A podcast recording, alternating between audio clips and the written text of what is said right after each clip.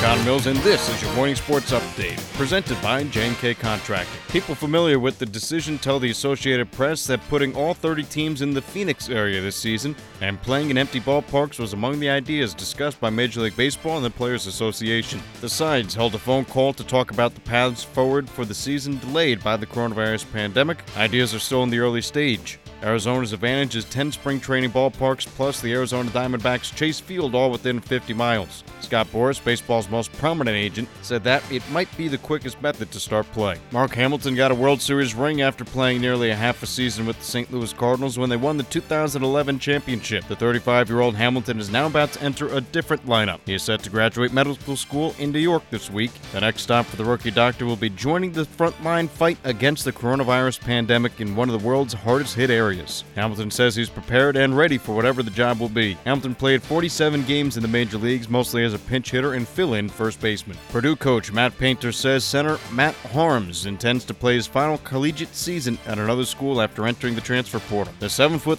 Haarms averaged 8.6 points, 4.6 rebounds, and 2 blocks per game last season with the Boilermakers. He is fourth on the school's career block list with 210, but Haarms lost his starting job last season after suffering a hip injury in December. He played a key role in Purdue's NCAA tournament run in 2019 after replacing the injured Isaac Haas in the lineup. One of the schools on his list, Ohio University. Dale Earnhardt Jr., Jeff Burton, and Carl Edwards are among the new nominees for NASCAR's next Hall of Fame class.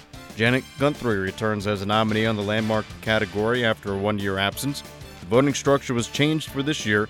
There are now three ballots one for modern candidates, one for pioneer, and one for landmark candidates. Two entries from the 10 modern candidates will be elected, along with one entry apiece from the five candidate pioneer and landmark categories. Obi Toppin of Dayton won the John R. Wooden Award as the nation's outstanding college basketball player. Toppin, along with Saddiq Bey of Villanova, Luka Garza of Iowa, Myles Powell of Seton Hall, and Payton Pritchard of Oregon, also earned positional awards in the Basketball Hall of Fame. The winners were announced on ESPN SportsCenter broadcast. They are usually honored at the College Basketball Awards in Los Angeles, but the ceremony was canceled because of the coronavirus pandemic. The awards named for some of college basketball's greatest players were decided by their namesakes and fan voting.